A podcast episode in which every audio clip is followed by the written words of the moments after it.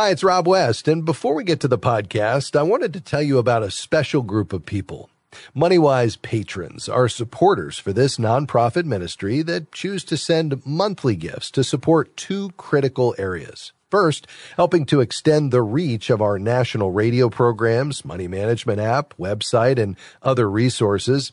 And second, providing free MoneyWise app pro scholarships for students or people in financial hardship. Would you consider becoming a MoneyWise patron by making a monthly financial gift to MoneyWise? Just visit moneywise.org and click donate. And thanks in advance for your generous partnership.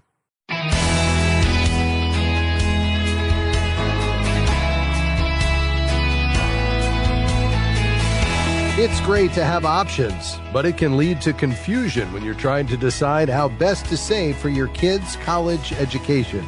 Hi, I'm Rob West. It's no secret that I'm a fan of 529 savings plans, and there are plenty of good reasons for it. But it's not your only option. Today, I'll compare 529 education savings plans to Coverdell accounts. Then it's on to your calls at 800 525 7000. That's 800 525 7000.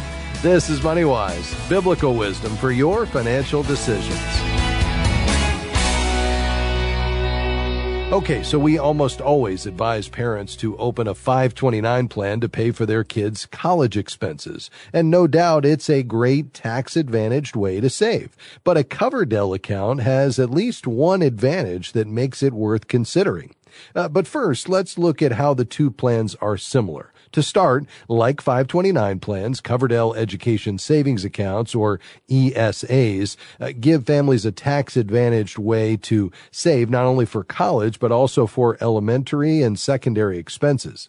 That was always true for the ESA, but not the 529. Five years ago, the 529 was changed so parents could use it for K through 12 education up to $10,000 a year for qualified expenses. Now, what do I mean by tax advantaged? Well, it doesn't mean that your contributions to either an ESA or 529 are deductible on your federal tax return, although some states will give you a break there. It does mean that your earnings are allowed to grow tax free in both types of accounts. So for either plan, you pay taxes on the money going in, but no taxes when you make withdrawals for qualified educational expenses, and those are generally defined as tuitions and fees, books, and some room and board expenses. Also, when you apply for college aid using the free application for federal student aid or FAFSA, both ESAs and 529s will be counted as family assets. You're probably thinking, well, if they're so much alike, why do we need both? Well, there are major differences between the two. First, ESAs were really designed for low and middle income families, so they come with income restrictions. Your modified adjusted gross income can't exceed 190,000 for married couples filing jointly or 110,000 for single filers. 529 plans don't have income restrictions, although individual state 529 plans may set their own maximum balance, and those range around 235,000 to over a half a million dollars. So that distinction could be important for some folks. ESAs have an income limit, 529s do not. But that's not the only difference, and here's where the major advantage of the Coverdell ESA comes in. It's in your investment options. A 529 plan is similar to a 401k when it comes to investing. You can only invest in the options provided by the plan, and they tend to be traditional assets like mutual funds. An ESA, on the other hand, is more like an IRA. In fact, they were actually called education IRAs until the name was changed 20 years ago. You can open an ESA at a bank, credit union, or brokerage firm. And from there, you can invest in almost anything, including individual stocks and bonds, real estate investment trusts, mutual funds, and exchange traded funds. So flexibility is the key advantage that the Coverdell ESA has over the 529. And now you may be thinking, well, if ESAs are so great, why do you usually recommend 529 plans? Well, it's because ESAs also have two disadvantages. First, contributions are lower with ESAs. You can only put 2000 a year into an ESA. With a 529 plan, individuals can contribute up to 16,000 a year without having to fill out a federal gift tax form 709. Uh, contributions above that count against an individual's lifetime gift exclusion of 12.06 million. So it's certainly not a problem for most folks. The ESA has one other disadvantage, an age restriction that the 529 does not have. You have to make all of your contributions to an ESA before your child turns 18 and then use those contributions and earnings before the child reaches age 30. That could be a problem for students who might consider grad school, especially med school, which requires an additional four years of study. In that case, the 529 is definitely better than the ESA. Now, one final word, whether you choose an ESA or a 529, it's important to start saving early to make the most of compound earnings over the years. All right, your calls are next. The number 800 525 7000. I'm Rob West, and we'll be right back. Stay with us.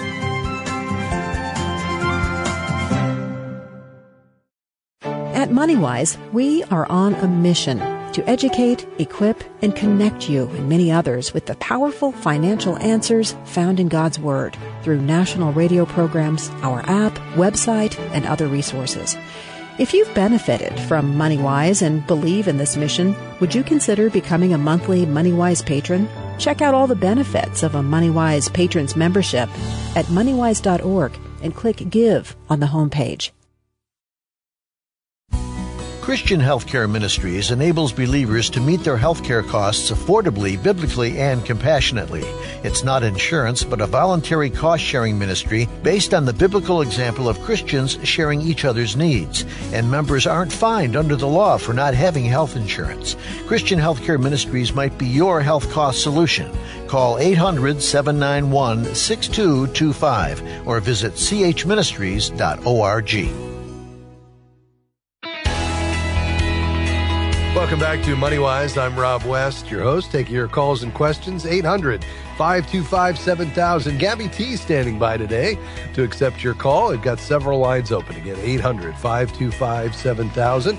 We'd love to hear from you. Before we head back to the phones, let me remind you MoneyWise and MoneyWise Media are listener supported. We're a not for profit ministry serving you, helping you to be wise and faithful stewards, making uh, godly financial decisions with His resources. We do that through this program, our app, our MoneyWise coaches, our web resources, and a whole lot more. And we do it as a direct result of your financial support. So if you'd consider a gift, we'd certainly be grateful. You can give online quickly and safely at moneywise.org. Just click the donate button. You'll find an address to send a gift through the mail. You can give toll free over the phone with one of our team members 24 7, or you can give online through our secure form. Again, moneywise.org. Just click donate. Thanks in advance. 800 525 7000. Let's head back to the phones. We'll go to Spokane, Washington. Paul, thanks for your patience. Go right ahead, sir. So um, I have I have a 401k, an IRA, a Roth IRA, and then uh, some money in Edward Jones in a in a stock account, which they all lost a bunch of money in like the first quarter of this year. Sure. And anyway, I was thinking about maybe buying some I bonds, but I don't really know anything about I bonds. Maybe you could give me a little information about I bonds. Uh, I'd be happy to, Paul. Now, you're not going to be able to buy them inside a retirement account. Uh, you'd have to buy it with taxable money. Are you for, are you aware of that? No, but that would be fine. I've Okay. got Yeah. I've got taxable money Okay. I could buy them with. Yeah, so I bonds, the I stands for inflation. So the inflation bonds are issued by the U.S. Treasury and they're uh, intended to overcome the effects of inflation. There's a fixed component to it, and then there's a, an index adjusted component that's pegged to the CPI, the Consumer Price Index. So they're backed by the full faith and credit of the United States government. And because of what's happening right now with inflation, that adjustable component has pushed the interest rate, the yield on these I bonds bonds up to 9.62 percent. Uh, they uh, that rate will adjust every six months. It just happened in May. It will happen again in November, and it will move based on what happens with CPI between now and then. It will likely come down, but I don't think it'll come down much. It'll still be a very attractive rate for essentially a risk-free investment, given that it's backed by the U.S. government. Uh, you do have to hold them for at least a year, and if you cash it out within five years, but more than one year, you'll give up three months months worth of interest uh, as a penalty, which is not a big deal. Um, and you can only put in $10,000 in electronic I bonds. You'll find them at treasurydirect.gov treasurydirect.gov. You'll open an account. You can do an ACH transfer of the funds in to buy the electronic bonds. The only way you can get above 10,000 is through an additional 5,000 in paper I bonds, but that has to come through a federal income tax refund. So if that's not available, you'd be limited to the 10,000 in electronic funds. It's the best investment out there right now, Paul. So I'd head to treasurydirect.gov and you can set up your account today. Thanks for your call. Dave, you're up next next on the program. Go right ahead. Hey, thanks for taking my call. Yeah. I am. We uh, we just bought a house about a month ago, and we owe a little over two hundred thousand left on it. We're coming into some money. I don't have a whole lot of retirement, but the re- money that we're coming into could pay off the house. Do I do that, okay. or do I do retirement? Yeah. How far away are you from retirement, Dave? Um, I'm fifty-four. Okay. And would you expect to retire sometime in the next 10 or 11 years? Well, part of me doesn't want to retire until I'm in my 70s. okay. Yeah, I can certainly understand that. Well, as believers, you know, our calling doesn't expire, even though we may change from paid work to something different. I think, um, you know, God has a plan for us so long as we're here. Um, but it is important to save for the future. So if you are unable to work or God redirects you to something else, then you've got the ability to fund your expenses. Um, and, and, talk to me about what you have saved to this point. Um, what type of retirement accounts do you have? We got some uh, 401s. We got three 401s right now. All right, and the total between the three, roughly? Uh, probably about ten thousand. Okay. All right. Yeah. So you're just getting started. Um, you know, there's something to be said about owning your home free and clear. I'm a big fan. So if you said, Rob, we just have a conviction that coming into this money, this is a great opportunity for us to get this home paid off and we could recapture that mortgage payment and begin to sock that away for the future diligently every month. Um, I would say, you know, that's not a bad decision. Uh, but the, keep in mind, the market will recover well before the economy recovers because it looks out a good bit. And so, you know, given the fact that you could take this money and begin to systematically move it into the market over the balance of this year and then benefit from the market's recovery and compounded growth, um, you know, I think would be a good thing. Uh, do you all, you know, after paying all your bills, including that mortgage payment, do you all have any margin or are you living paycheck to paycheck? Um, we have a little bit, not a whole lot. Okay. All right. And as you and your wife have sat down and talked about this, do you all have a conviction one way or the other, or are you kind of both feeling like you could go either way? Uh, the, uh, both go. We feel like we could go either way. I kind of want to pay off the house so I can recapture that and put it towards retirement. Meaning you would sell it and take the money and downsize, or meaning you just make sure you yeah. have some place to live? Yeah, we would we would sell it and take the money and downsize. Yeah. Yeah, yeah. Okay. Well, you know, I think you could go uh, either way. I mean, the only thing that's given me pause is, you know, you're a little bit behind. I mean, with ten thousand dollars, ten or eleven years out. I mean, the goal is, and and don't let this scare you because most people don't reach this. But the idea would be that you'd want ten times your salary in your retirement accounts by the time you retire. So if you're making $75,000 a year, you'd want 750,000 in your retirement accounts. The idea being that that pulled out at a 4% withdrawal rate plus social security would probably get you to about 80% of your pre-retirement income, which is what most people live on in retirement, uh, because their expenses come down. Hopefully they're debt free. The kids are off the payroll. They drop insurance. They don't drive as much to work and car, you know, clothes and that kind of thing. Uh, so because of that, you know, you're a little behind. And so this could help to jumpstart that. Uh, if you do it, I would get an advisor and I would try to systematically move as much of that into tax deferred environments as possible. So I'd probably max out your 401k contribution up to the 20,500 you could put in plus a traditional IRA, even if that meant you had to live on part of the 200,000 because essentially you'd be moving it from one bucket to the other, a taxable account to a non-taxable or a tax deferred account. Uh, because the quicker we can fund that tax deferred environment means that as this money grows, as the market recovers, you, you're not going to have the taxes as a drag on the investments. Does that make sense? Yes, it does. Thank you very Yeah. much. Yeah. So uh, if I would say you and your wife just pray about it, ask the Lord to give you some wisdom. If you all just at the end of the day have this conviction and desire to be debt free, know that you own your home, you know, you want the flexibility of being unencumbered, then I'd say go for it. But make sure you're very disciplined in taking that monthly payment and not letting that get chewed up in additional lifestyle spending. Make sure that goes into salary deferral right into the 401k or a Roth IRA or both. But if you want to jumpstart your retirement, given where the market is, I'd say let's totally max out those uh, those retirement accounts, two Roths, one for each of you, plus your 401k. And if she works as well, hers as well.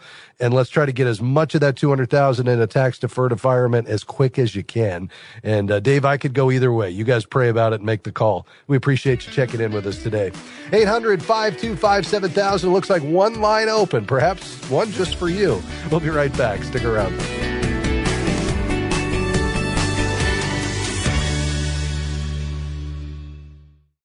Do you ever feel stressed or anxious about money? If so, that's normal, but you don't have to accept that. You can find peace of mind and financial security. Learn how with the 31 day devotional Money Seeking God's Wisdom. You'll find daily questions to reflect on and practical exercises paired with scripture for spiritual and financial growth. Right now, you can request your copy of the Money Seeking God's Wisdom 31 day devotional with a gift of any amount at moneywise.org. Investing is more than just returns. It's an expression of who you are and what you value. Does the way you invest your money reflect your identity as a Christian? At Eventide, we design investments for performance and a better world, so you can invest with the confidence to reach your financial goals while remaining true to your Christian values and commitments. We call this investing that makes the world rejoice. More is available at investeventide.com. That's investeventide.com.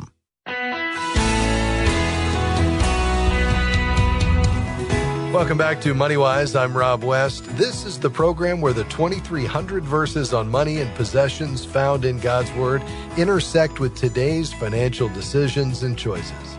The number to get in on the conversation 800 525 7000. 800 525 7000. As we recognize our role as stewards of God's money, we want to be found faithful with what passes through our hands, on our knees, saying, Lord, I don't want to take my cues from the, wor- from the world. I want to take my cues from you. What should my lifestyle look like? How should I be giving in these challenging times to help others who are in a desperate situation, to be the hands and feet of Jesus, recognizing I can't control the U.S. economy or the tax code or the interest rates, but I can control my own contentment and my own use of your resources. I want to be found faithful and I want to take my cues from your word because I know that's the ultimate source of truth. Well, together on this program, we can help you do that as we navigate the scriptures and try to apply God's wisdom to your financial decisions and choices. Let's head back to the phone. St. Petersburg, Florida. Alan, you've been very patient. Go right ahead. Yes, sir. I um my question is um I have a precious metals IRA. Um I'm of age to take it and my thinking is to take it because all I'm doing is paying fees on it Yeah. and if I had it myself I wouldn't be paying those fees. And I'm Yeah. I'm just wondering if that's a wise idea. I know I would probably um get I I would have to pay the 20% tax on it right away, I would imagine. Isn't that correct? Uh, well, you would certainly uh, owe the tax on it. It would be added to your taxable income as the money comes out of the IRA. Uh, whether or not it would be held, withheld automatically or not would depend upon where the IRA is. But at the end of the day, you would owe the money, and so you'd want to set that aside, even if it wasn't done for you.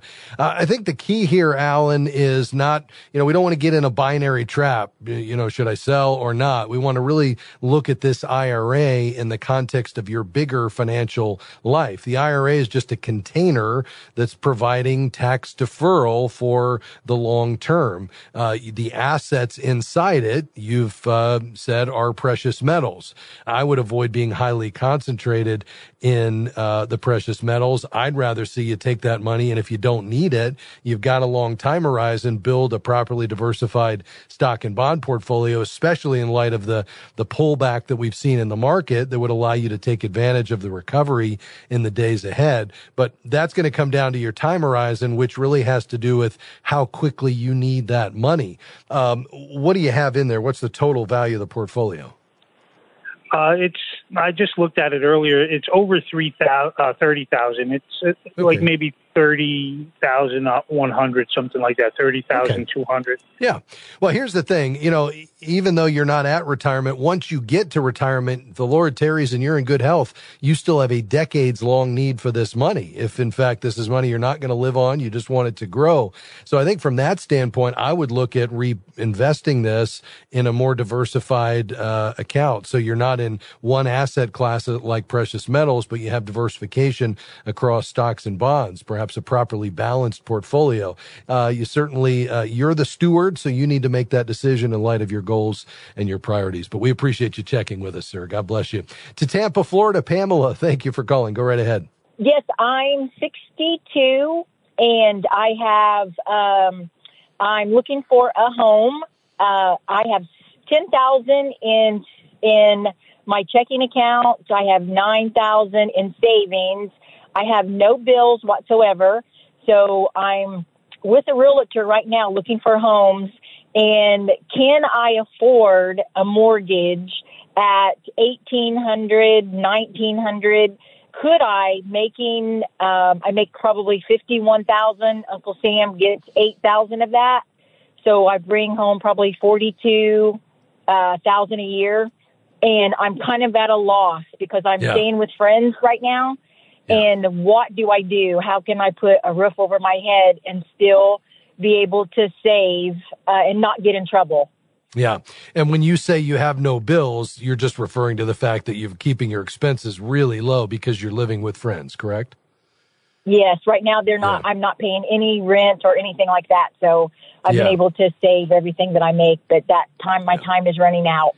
Yeah, the challenge is, you know, at 3500 a month take home pay, I would typically say we really don't need to put more than 25% toward your mortgage, principal, interest, taxes, and insurance. Uh, the challenge is in this environment where housing prices are, and on top of that, now we've got mortgage rates at over six and a half percent. You know, that's only eight hundred and seventy-five dollars a month, and that's going to be challenging whether you're buying or renting. Even if you go up to thirty, which would typically be my kind of top end, that's a thousand fifty, and you're going to struggle there, especially with uh, you know the down payment that I'm hearing that you have, because I really want for you to have six months expenses in savings, um, and then save for your down payment beyond that. And I'd like for you to have 20% down. How much are, are you looking to spend? What, what price uh, homes have you been shopping? Oh, two, uh, 240, 230, yeah. uh, 250. I qual- they said I qualify for like 3025, something yeah. like that. Yeah, but that, that means that you need, I mean, I wouldn't necessarily take them at face value on what you qualify for. We've got to make it work in your budget. They don't have to balance the budget like you do. Um, you know, I typically want you to have 20% down, which is 46,000. And obviously we're a good ways from there.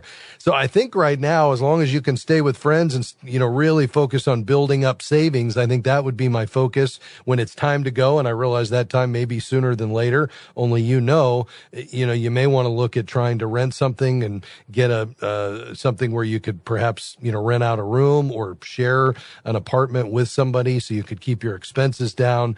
Because we really need to get through this period of time let the housing market cool off a bit. You need more savings and we've got to make the budget balance. And again my typical uh, rule of thumb would be based on your take home pay that you're not spending more than a thousand dollars on your your mortgage payment. Certainly not 17 18 1900 dollars. If you did that and you put half of your take home pay toward the mortgage, I would just question whether you're going to be able to balance the budget with everything else if you're being realistic. So I'd look at staying as long as you can where you are. I'd look at saving as much as you can for the down payment. And I'd really dial into that budget and be honest with yourself because if you buy too much house and put yourself in a position where you can't afford to cover your bills, you know, that's going to end up being even more challenging because now we're looking at foreclosure and all the expense there. And I know you don't want to go through anything like that. So um, I'd go back to the budget. I'd delay this as long as you can, Pamela, and I'd save, save, save. We appreciate your call today. Well, we're out of time once again, but we'll come back and do it all again next time. I appreciate your carving some time out of your busy day to join us here on the program. Remember, if you missed any part of today's program or perhaps missed a past program or want to hear it again, you can do that and check out our program notes at moneywise.org or on the free MoneyWise app in your app store. And if you enjoyed the program, I hope you'll tell a friend about it and then plan on joining us again next time, right here on MoneyWise. MoneyWise is provided by MoneyWise Media and listeners like you.